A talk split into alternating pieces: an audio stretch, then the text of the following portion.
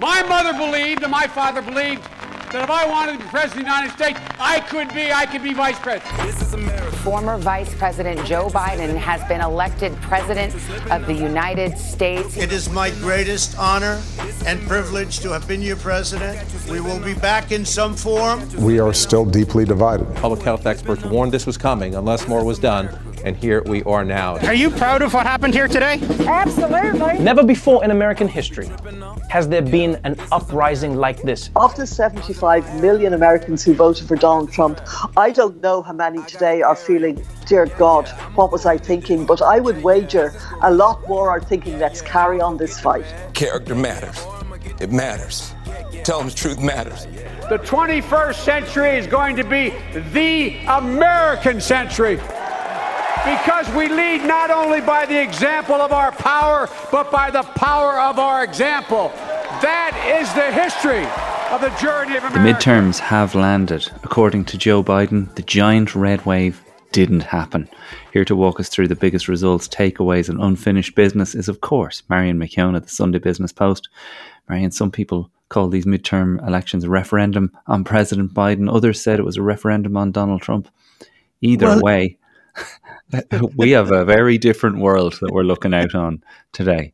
Do you know, Jarlath, I feel this enormous relief, and I think it's shared not just by Democrats I've been talking to, but by sane Republicans, by non MAGA Republicans, that America has literally stepped back from the brink, that it was going down the road of a competitive autocracy, that an authoritarian state, and you know, that it was poised to become a sort of a Viktor Orban Mark II in 2024, and that then, you know, people were taken right to the brink. Understandable frustration over inflation and over high prices and other things, but they were taken to the brink and then they had a look over the abyss and they saw what was potentially ahead if they elected all of these not so much at national level, the election deniers and the people in the Senate and, and in the House of Congress, but at the state level, if they elected these swing state people who were running for the key jobs at state level, who had promised if they were elected, they would fix the 2024 elections for Trump. That was what they ran on. And that was the big fear that those people would be elected. And I think that Americans did at the last sort of fence. I mean, I've no fingernails left, but where they just went, "Oh God, you know, and, and almost what the Republicans or the Democrats were saying all along, if you think we're bad, try the other crowd. And mm. I think that was what they actually thought at the very end. Okay, this lot, we mightn't love everything they're doing, but they do favour democracy. Mm. Let me ask you though, this is now the resounding view across the press and any media outlet that the red wave didn't happen.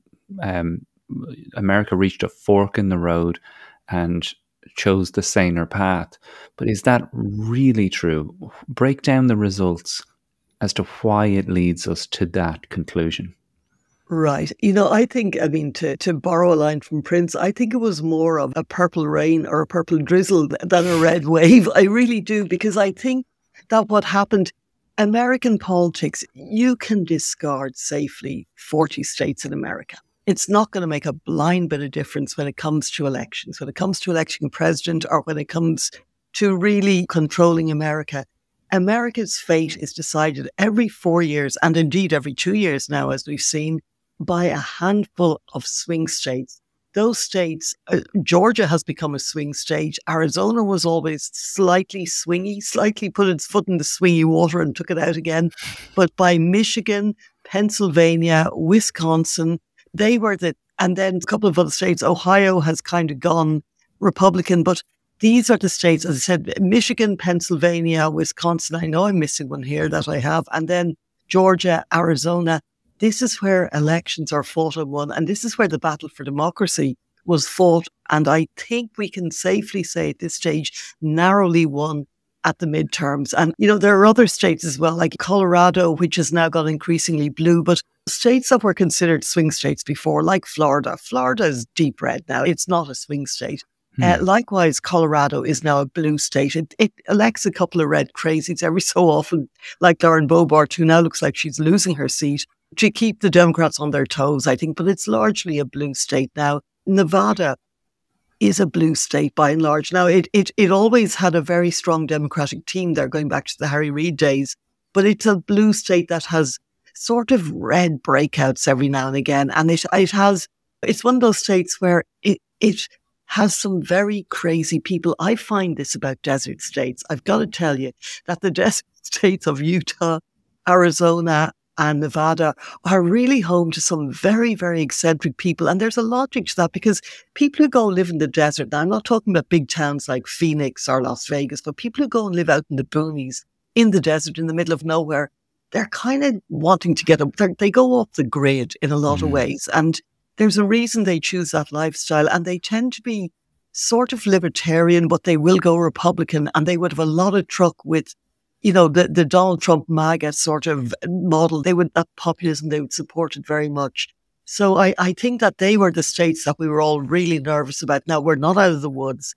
Uh, Nevada, I think we get into a rundown of the states and what's going on, but I, I think Nevada might be okay. I think Arizona is going to do the right thing as regards the Senate, certainly, and as regards a couple of other positions.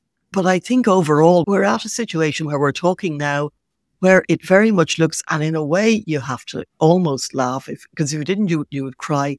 $10 billion were spent on campaign ads by both sides. $10 billion oh uh, for God. these midterms.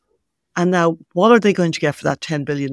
It looks like the Senate is going to remain in Democratic control one way or the other, that it might actually end up in exactly the same position as it was, which is to say 50 seats for each, with Kamala Harris keeping the deciding vote, or the Democrats may have even picked up one seat. So it may now be 51 49. And good luck to you, Joe Manchin. I'm sure a lot of Democrats will be saying, we don't have to cozy up to you anymore. And then with the House, now the House is still wide open. There is a chance that the Democrats could keep control of the House as we speak. We won't know that until early next week. I think it's more likely that the Republicans will take control of it by a very, very narrow majority, somewhere between five and 10 seats. And, you know, that's what we've kind of been saying here all along that the Democrats will probably keep the Senate and the Republicans will probably take the House by a narrow majority. And I think that that is because one of the things that I found disconcerting about this, and not to sound like Kari Lake and to be bashing journalists, but there was a weird narrative in America for the last months now where journalists were all saying, and I have to say, it was journalists in Washington were all saying, oh, all the Democrats and Joe Biden are talking about is the threat to democracy and abortion. And, you know, people are really worried about the cost of gas. Now, both those things can be true simultaneously. It is true that, and as we've said before on this show, Charles, that Joe Biden gave the overarching pitch basically because he wasn't on the stump. He wasn't in the nitty gritty. He wasn't sitting around kitchen tables with families and talking about what was affecting them because that's the job of the local candidates who are running on the ground. So Joe Biden was highlighting the big themes, if you will, which was the loss of women's rights, Roe v. Wade, the threat to democracy, January 6th, all that kind of stuff. But on the ground, uh, with every election that campaign that I covered on the ground, the candidates were all talking about what the Democrats were doing to make life better. They were all talking about healthcare. They were all talking about how they had negotiated Medicare for cheaper drugs. They were talking about student loans. They were talking about the CHIPS Act, which was going to bring jobs that paid $100,000 or more to areas that really needed well paying jobs. They were talking about how the unions are being revived. You know, they were saying, look, we can't fix inflation. Nobody can fix inflation because it's a global problem. But what we can do is do things to try and make your life better, to bring down the cost of other areas. And none of this was being reported by the national media, who were wow. all saying, oh, Democrats aren't engaged.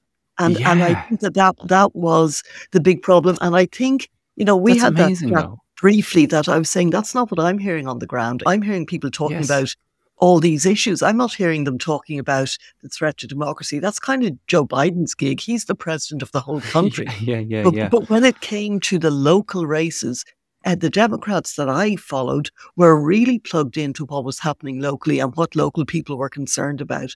And I think that, you know, Michigan to me is, uh, we had two states, I think, that performed really, really well. One for the Republicans, one for the Democrats.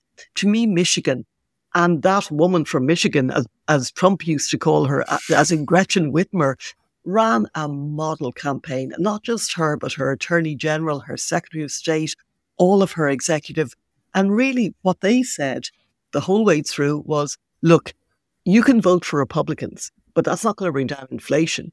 It also means that you're not going to get your abortion rights back. And it also means that you're not going to get a whole bunch of other things to do with healthcare and education and a whole bunch of other things that you need. Uh, because if you vote for Republicans, guess what they're going to do to bring down inflation? They're going to cut your Medicaid and they're going to cut your Social Security. And, and and they really framed it that way. And they were kind of saying, so you know what, go knock yourself out if if you want to lodge a protest vote about the cost of things, but it's not going to help you. It's actually going to harm you. And I think if you look at what happened in Michigan, where Gretchen Whitmer, who remember was the governor who was the subject of a kidnap plot, yes. Um, and in which she could very easily have been killed, have been murdered, because part of that plot was that if she resists, or indeed if we find her guilty at the kangaroo court that we're going to hold out of state in Wisconsin, well, that, well, we're going to kill her, obviously. That was the plot, and thankfully, men have been sentenced. The people that have been sentenced to long prison sentences now as a result. But this is a woman whose life was in really serious danger, who Trump targeted for particular ire during the COVID because she did what she thought was best for her state and she wouldn't be bullied by him. Mm. Not in an antagonistic way, but in a very firm, very low key, very competent way. She stood up to Trump. And of course, as a result, it was that that triggered the storming of the Michigan state capitol by all those thugs with machine guns in their army gear and it was that that triggered the kidnap plot. And she stood firm. And by God, has she been vindicated? Because as I say, she also has this. In some ways, Michigan is light years ahead of the progressive states like California, and it's a totally bipolar state because it's got it's got the woods, the, the, backwoods people, and it's got the MAGA fanatics, but it's also got an executive where there are three women. The Attorney General is also a woman, and the Secretary of State is also a woman.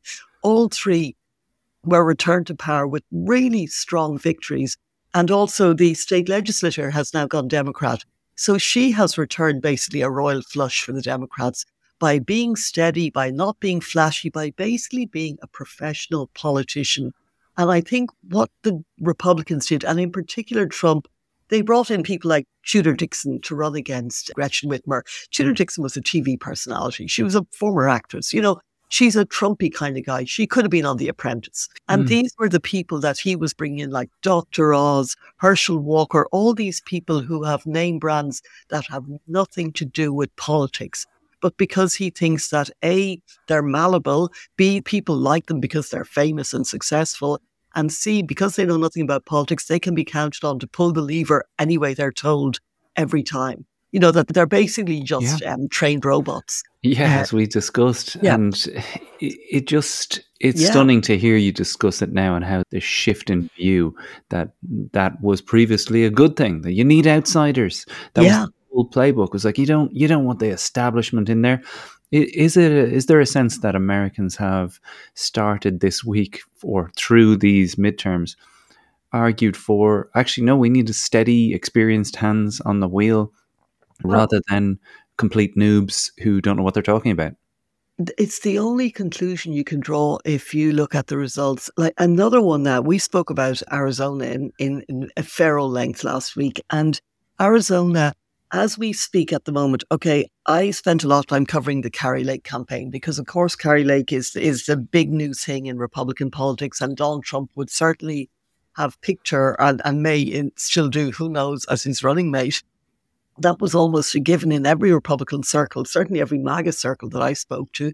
And she is a very accomplished performer, another TV personality, a former journalist, a Fox News anchor, but an absolute right, far right of field lunatic on so many levels. And I can honestly say that having just heard the stuff that came out of her mouth in that beautifully poised, modulated newsreader's voice, where it takes you a couple of seconds to register because the tones are so soothing. Yeah, did she just say that? Exactly. Yeah. Well, now, when I was in Arizona, try as I did, I could not find Katie Hobbs, who is the Democrat who was running against Kari Lake anywhere. She wasn't doing any events.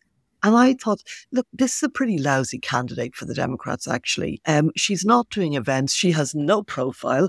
She refused to debate Kari Lake because she said it would be a circus. And of course, Kari Lake made huge hay of that, saying, "Oh, she's scared of me. She's scared of me. She has, she can't defend her positions."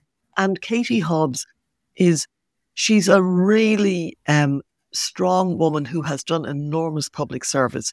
She was the Secretary of State, and she held the line and didn't get credit for it in Arizona when everything went off the rails in 2020, when lunatics from MAGA were descending uh, in Phoenix and staging protests outside polling centres and all that, she, as the election official, faced them all down.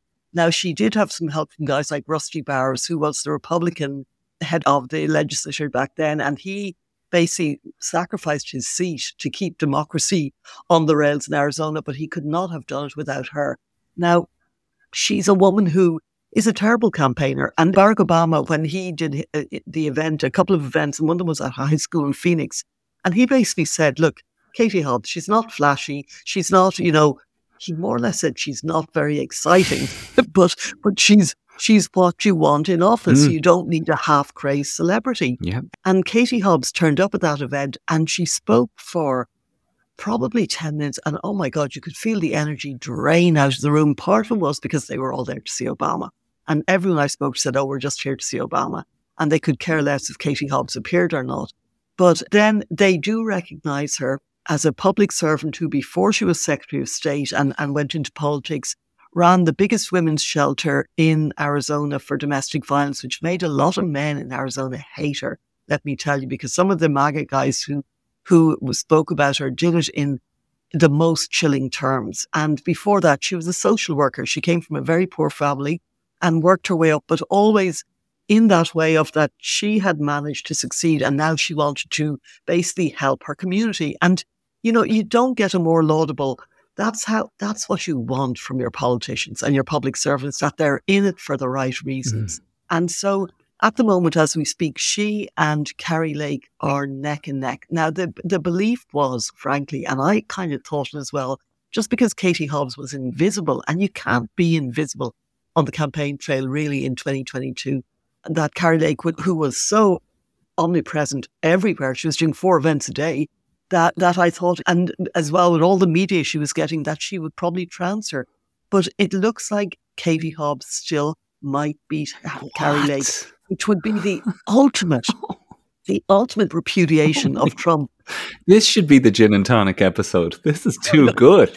this is insane. And as I say, with all the, the with all the fuss and the drama around Kari Lake, and as I said, the fact that try as I wanted to, I couldn't find a Katie Hobbs event to cover because because she didn't do them. Wow. You know, she was she just she decided she was removing herself from the circus, and she had a website and she had people who were kind of doing the door to door and the phone bank and that kind of thing.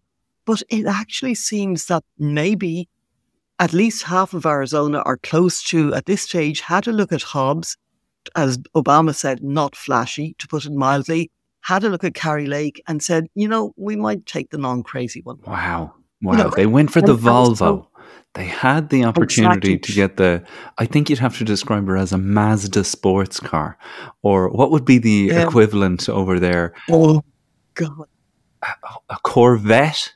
Is a kind of trashy sports car. I'm going to say a clown car. I'm going to say I'm going to say a Corvette. a that, was, that was fashioned into a clown car. But but all jokes aside, Marion, that would be a nail of some sort. You oh, mentioned oh, yeah. the 10 billion that gets spent on yeah. the campaign, but you know, a heavy loss like this at the midterms is so unheard of. Obama lost 63 seats, Bill Clinton yeah. lost 52, Trump himself lost 40. Lost 40.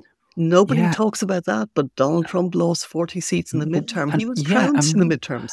Exactly. And when when you suddenly have this in front of you, it's just so interesting to watch this play out because suddenly you realize that the Republicans are just a, a group that were riding a horse that was winning races. Or well, this is the other thing that he doesn't actually have a great reputation for he hasn't won winning races.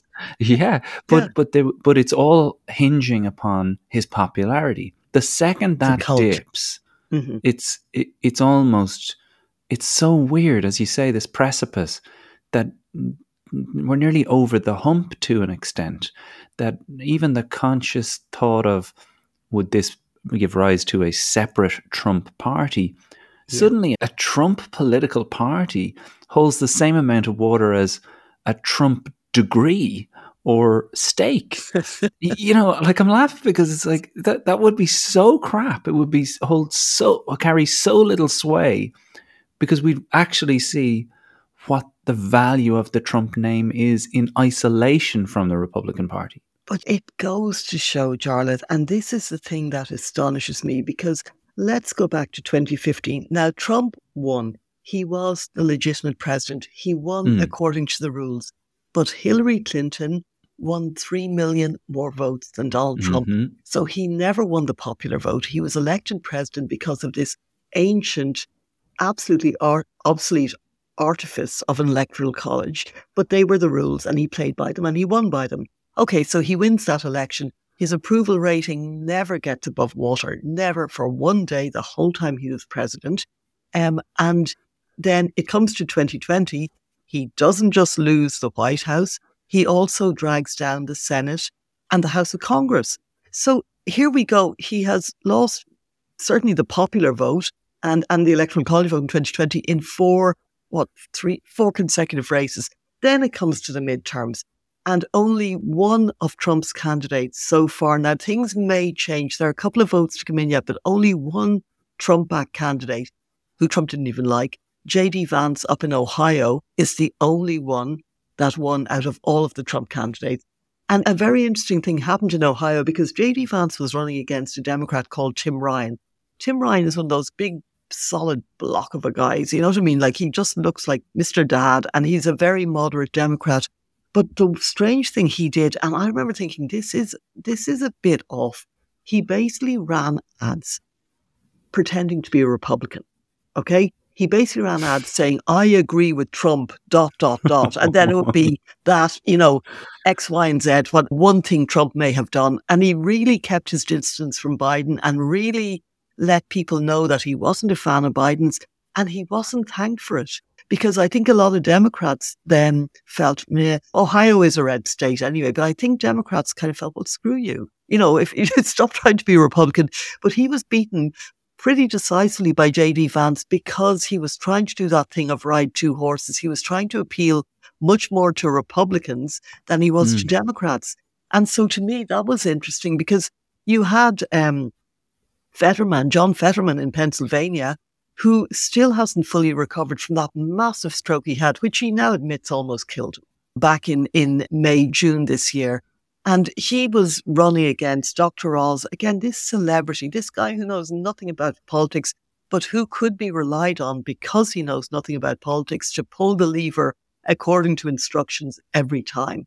You know, and that's really what the Republicans seem to have wanted just a bunch of empty suits who would go along with the tribe, who'd put on the red jersey and do whatever the hell they were told. And yeah. so, uh, you know, and, and, and Trouncism. Yeah, and it was actually very moving to see. Uh, we've spoken about Fetterman before in this, with all six foot eight or nine of them with the big tattoos and the shaved head. And, and Fetterman to me, and I know I'm repeating myself, is the new Bernie Sanders because that guy has a charisma. And that guy is going to go places in the Democratic Party where he can, he will be relied upon to keep young people engaged, to keep, I think he's got enormous value to the Democratic Party. And I think he'll have it as a senator and on a national stage. I think that was a great win for the Democrats, apart from the fact that that was a Republican seat. So they flipped that seat because the, uh, Rob Portman was a Republican, the guy who retired. And so they ended up with an extra seat in their column, which now means that they could actually afford to lose Nevada if that happens, if the crazy Republican guy, Adam Laxalt, beats the Democrat there, but they would still have a 50 50 with Kamala Harris still having the majority. So they're kind of home and dry. I really think we saw what happened in Georgia that um, neither Raphael Warnock is ahead by about 20,000 votes, than the Democrat. Um, but Herschel Walker has is a pretty close second. He's half a percent behind him, but neither guy got 50%. So there has to be a runoff on December 6th. Now, my sense is that if Democrats keep control of the Senate, uh, without that race. Like if they if they win Nevada and win Arizona, then they've got control anyway. And I really think that Republicans will not turn out in droves to support Herschel Walker on December 6th. Mm. I, re- I think that they're going to go, well, it's moot because the reason they were voting for him was that they thought that this could flip the Senate Republican. We could take the Senate if we vote for this guy. And the other thing that really helped Herschel Walker, who to say he's unimpressed as a candidate is really to understate the whole thing. But Brian Kemp, who, who pretty well trounced Stacey Abrams, dragged him as far as he got on his coattails because Brian Kemp, Brian, and this is another guy, which is very interesting, Jarlath, because Brian Kemp, you may remember, and Brad Raffensperger were the, the governor and the attorney general in 2020. Both Republicans, both big Trump supporters. But for them, it was just a bridge too far to subvert the election outcome. They wouldn't do it, even though Trump lent on them and lent on them. And we know that famous phone yep. call he had with Brad Raffensperger, where he said, Oh, if you can just find me 11,780 votes, you know, and, and, basically just find them, make them up. Hmm. And Raffensperger refused. And Brian Kemp did all the right things. He said, okay, you know what? We will have the recounts. We'll do three recounts. We'll do, but, you know, but at the end of the day, this is the tally. We've done everything and we've checked all the boxes. But guess what? Joe Biden won. Now suck it up. And after that, Trump hated him and he ran he ran another guy, David Perdue, in the primary against him for governor to try and knock him out, to try and do a Liz Cheney on him, basically. But he won. And now he has won and been vindicated. But he won despite the fact that he's regarded as a rhino by all of the Trump guys, all the MAGA but the, he still won resoundingly in Georgia. So it kind of shows you don't have to be a Trump suck up. You don't have to do Trump's bidding. You don't have to behave like Lindsey Graham, you know, to retain power, that you can actually. And he, I mean, these guys are hardline Republicans. There's nothing sort of moderate or centrist about them, but they refuse to break the law for Trump. And they have both won handsomely in, in these well, elections as a result. Now, I feel really bad for Stacey Abrams because Stacey Abrams handed Georgia to Joe Biden in 2020. She basically turned that state for Biden. She worked tirelessly. She, but for Stacey Abrams, there would not be two Democratic senators for Georgia currently in the Senate. That was down to her as well, and her formidable get out the vote, register voters, make sure they get to the polls. Um, so she is really owed a lot by the Democratic Party. And this time round was extraordinary because I was in Georgia and there was in she ran in 2018 again against Kemp. She came within about 50,000 votes of beating him, which was extraordinary to have a black female governor in Georgia of all states, the hmm. reddest mm. of red states. And this time round, she was beaten by a far bigger margin. And it seems that this time round that black men didn't vote for her. And I still don't understand that black men voted for Brian Kemp against her. Maybe she was too formidable, too powerful. I don't know. But also, what I heard, and I think I said this to you before, from so many white people I spoke to who were mm, classified themselves as moderate Republicans, and even some Democrats, they said, well, she's too Atlanta focused. Now, that's just code for she's too black. Yeah. Basically, that's what they were saying, that they weren't going to vote for a black woman to be governor of Georgia. And, you know, and to me, it's really sad and frustrating that for such a brilliant woman, she was held back again by basically your good old fashioned misogyny and your good old fashioned racism. And, and because she is a formidable talent. We need to talk about the other reasons for all of this happening, including abortion, Paul yep. Pelosi's assault. Yep. And we need to talk about good old Ronnie D down ah, yes. in Florida, Ronnie yes. DeSantis, and his big win for wokeism.